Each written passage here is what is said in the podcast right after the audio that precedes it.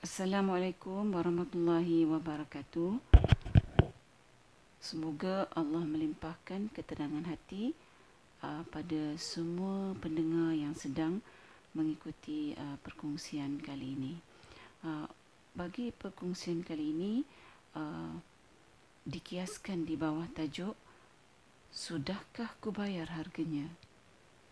Uh, dalam dunia ini ya, uh, lumrahnya apabila kita uh, mahukan sesuatu uh, kita perlu membayar harga apa yang kita mahukan tu. Uh, contohnya ya uh, jika kita uh, mahukan kereta yang mahal uh, uh, contohnya macam kereta Ferrari lah kan uh, maka uh, tentulah kita perlu membayar dengan harga yang tinggi. Uh, untuk membayar harga yang tinggi ni uh, bagi kita mendapatkan uh, kereta Ferrari yang kita idamkan tu contohnya maka lebih banyak duit yang kita kena kumpulkan. Uh, jadi untuk mengumpulkan duit yang banyak tentulah uh, mengambil masa yang lama.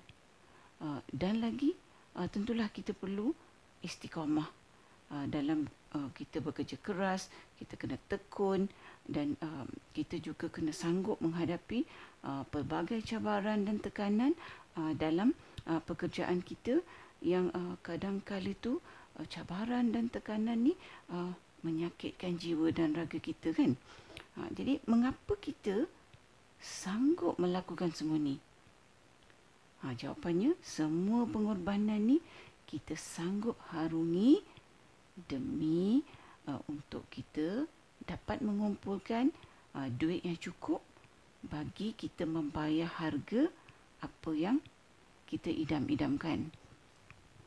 Uh, sebagaimana apa yang kita mahukan di dunia ni macam contoh yang kita bagi tadi tu uh, yang perlu dibayar dengan satu harga yang ditetapkan oleh si penjual maka uh, begitulah juga kita perlu membayar apa yang kita mahu punyai uh, di negeri akhirat nanti. Ha, apakah yang kita mahu punyai di negeri akhirat nanti? Iaitu syurga Firdausi. Ha, jadi, apakah antara harga yang perlu kita bayar sekiranya kita mahu membeli syurga Firdausi? Ha, salah satu jawapannya um, saya temui di dalam tadabbur bagi ayat 214 surah Al-Baqarah iaitu Allah menyatakan dalam uh, firman-Nya Apakah kamu mengira bahawa kamu akan masuk syurga padahal belum datang kepadamu ujian sebagaimana halnya orang-orang yang terdahulu sebelum kamu? Uh, dalam ayat ini Allah menanyakan kepada kita adakah kita ni fikir bahawa kita boleh masuk syurga uh, begitu saja uh, tanpa uh, kita melalui sebarang ujian yang membuktikan keimanan kita. Sedangkan uh, Allah bagi tahu kita orang-orang yang hidup sebelum kita kesemuanya melalui ujian dari Allah. Dan bagi mereka yang berjaya melepasi ujian-ujian dari Allah, maka mereka diberikan pertukaran syurga sebagai imbalan. Ha, di sini Ah, kita boleh melihat satu realiti iaitu ujian daripada Allah tu sebenarnya adalah merupakan secara kiasnya satu bentuk mata wang pertukaran bagi kita uh, membeli syurga Allah.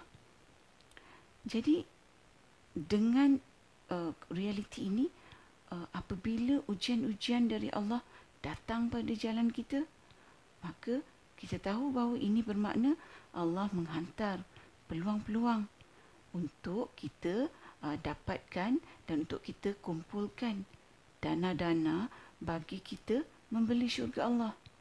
Uh, sebagaimana tadi kita katakan nak beli kereta Ferrari, kita berhempas pulas uh, mengharungi cabaran fizikal dan uh, cabaran emosi dari pelbagai aspek di dunia ni. Uh, untuk kita kumpulkan dana untuk beli apa yang kita mahukan. Maka ha, begitu jugalah keadaannya. Ha, kita perlu juga berhempas pulas mengharungi ujian-ujian daripada Allah. Yang mana ujian-ujian ni memerlukan kita melalui cabaran sama ada dari segi fizikal, mental uh, ataupun emosi kan yang yang kita selalu sebut uh, stres. Apabila kita melihat uh, ujian-ujian dari Allah yang didatangkan kepada kita seperti mana ujian-ujian yang juga didatangkan kepada orang-orang yang sebelum kita uh, dari satu aspek realitinya bahawa ujian-ujian dari Allah adalah merupakan satu peluang bagi kita membuktikan usaha kita yang gigih.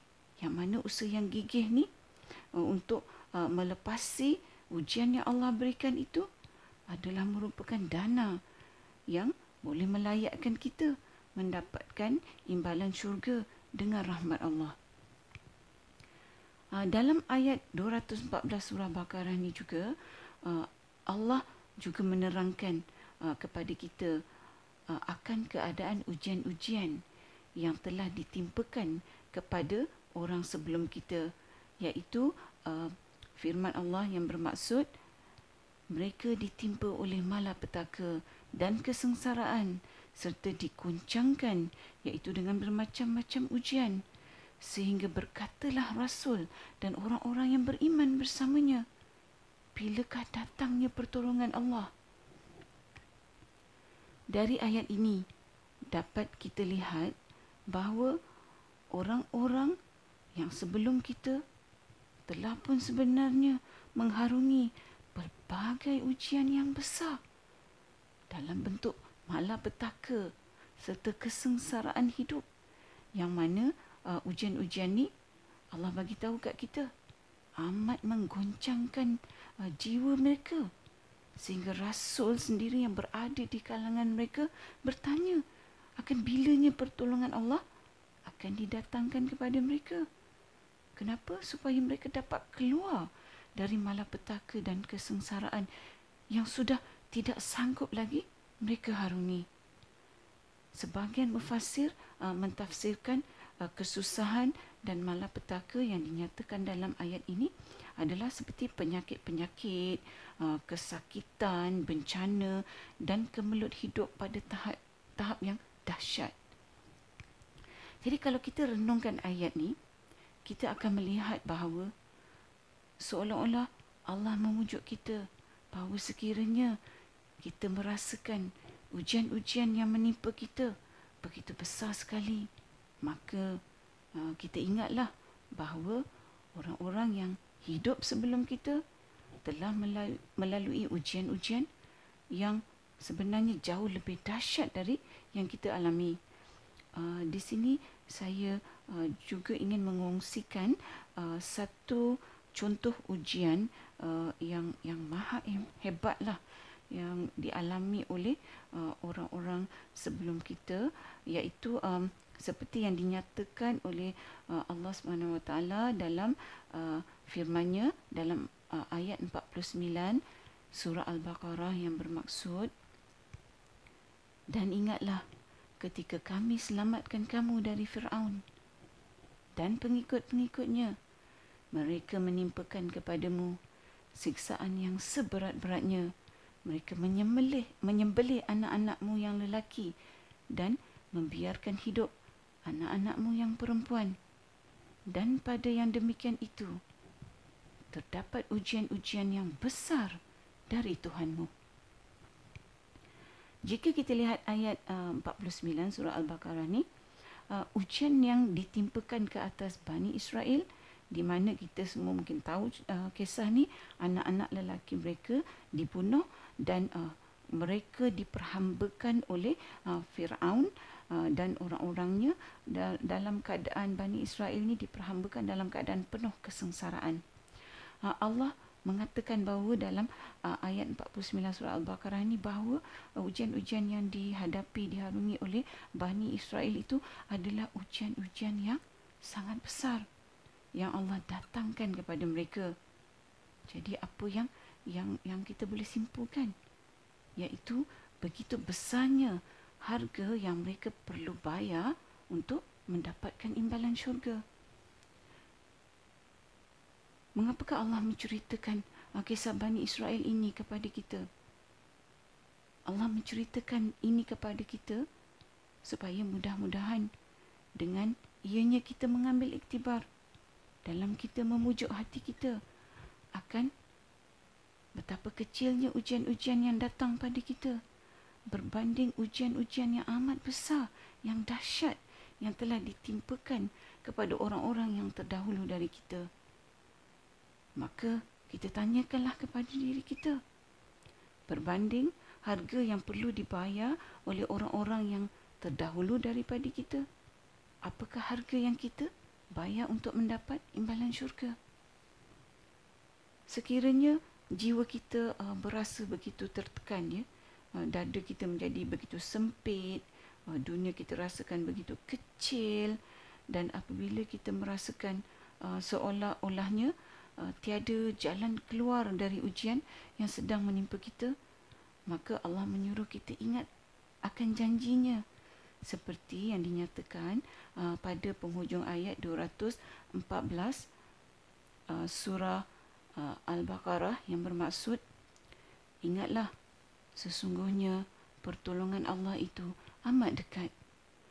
Jadi dengan mengingati janji Allah ni uh, ketika kita sedang menghadapi ujian mudah-mudahan ianya membantu kita mengharungi ujian dengan keyakinan bahawa setiap ujian yang Allah datangkan uh, kepada hamba-hambanya itu Allah juga berikan jalan keluarnya dan Allah berikan pertolongannya dan pertolongannya itu sentiasa dekat dengan kita.